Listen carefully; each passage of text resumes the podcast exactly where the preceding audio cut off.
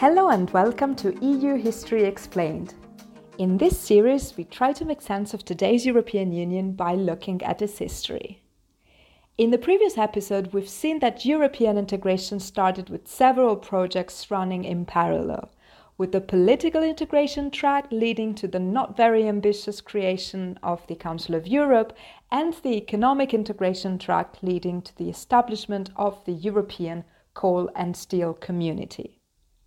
In these years, we also see a third track, that of military cooperation, that starts to develop.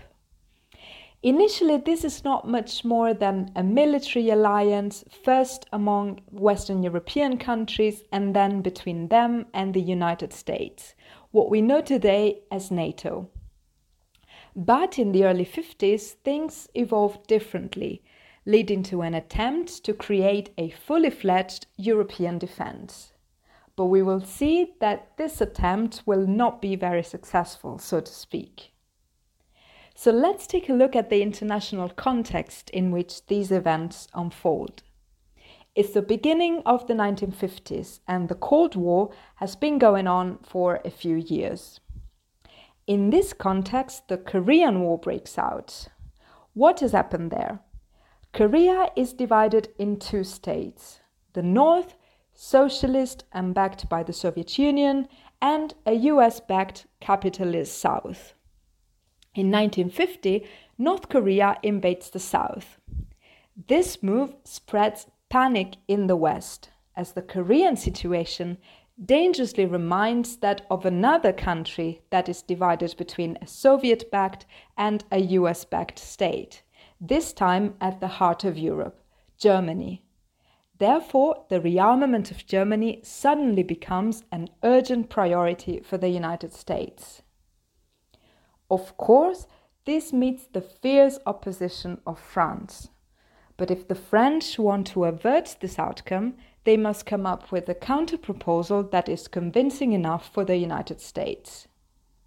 So, applying the same logic of coal and steel, the French Prime Minister René Pleven proposes in 1950 the creation of a European defense community. In other words, a European army in which Germany's rearmament should be framed.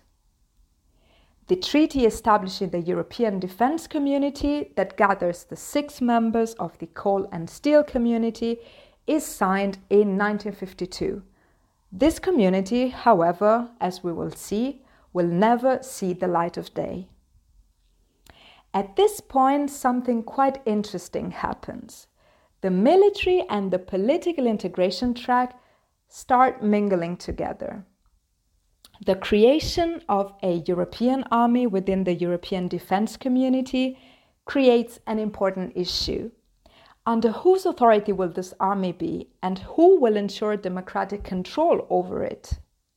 Therefore, in parallel, Starting from an initiative of the Italian government, in 1952, the six coal and steel community members entrust the Common Assembly with the task of drafting what they call a European political statute. In other words, a constitution for a European supranational political union.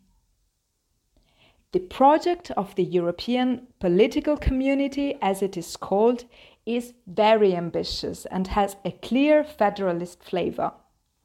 It includes a parliament that is partly elected by citizens and has legislative powers, and a common market based on the free movement of persons, goods, and capital.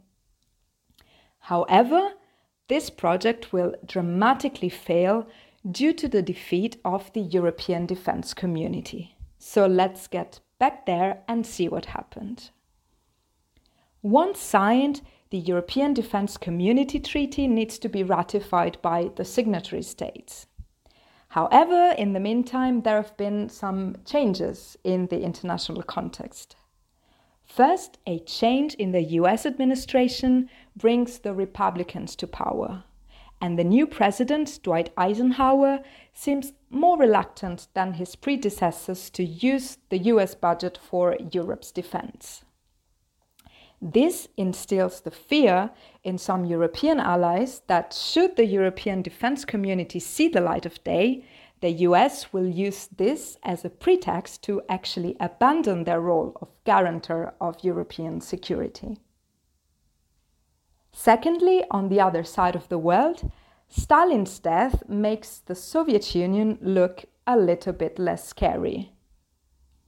Finally, the European defense community faces quite some internal opposition in France, where support for the project lies on a very precarious party constellation. Eventually, in 1954, the treaty will fail to be ratified by the French parliament, and the European defense community, that was a French creation, will be abandoned. When it comes to the military realm, Europe's territorial security will remain firmly under the responsibility of NATO and the United States. The defeat of the European defense community also seals the fate of the European political community. This is the failure of the grand project of a political union for Europe, but it is not the end of the dream of an ever closer union among the peoples of Europe. Europe is therefore left with one successful integration project, the European Coal and Steel Community. Jean Monnet, the French civil servant who first launched this idea, is convinced that this cooperation could be extended to other sectors, such as, for instance, nuclear energy. The Benelux countries are also very much in favor of further integration and possibly to even extending it to all sectors of the economy. In 1955, these countries call on the other members of the coal and steel community to convene an intergovernmental conference in Messina, in Italy, to discuss the creation of a common market. The conference in Messina establishes a committee of the foreign ministers of the six countries that is chaired by the Belgian foreign minister Paul Henri Spaak and that is tasked with sketching out a future European economic community and a European atomic energy community.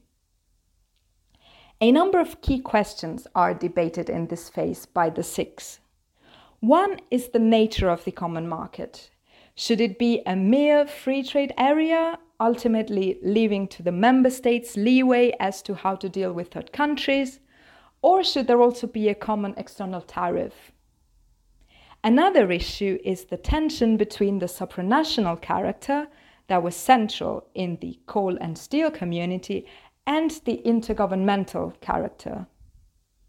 Finally, the six also debate on whether and how the overseas territories of the member states should be included in the scope of the common market.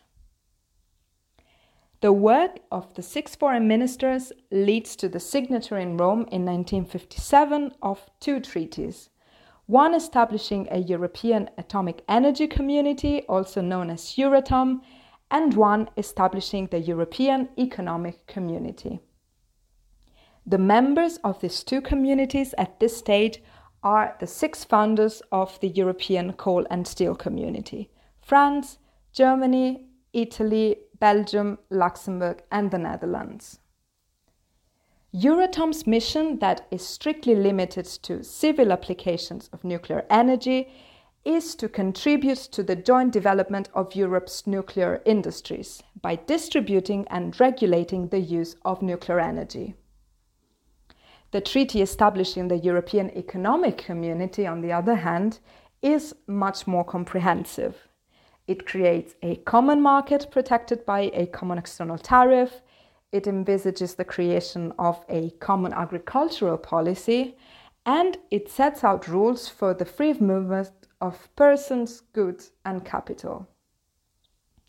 A number of institutions are also put in place.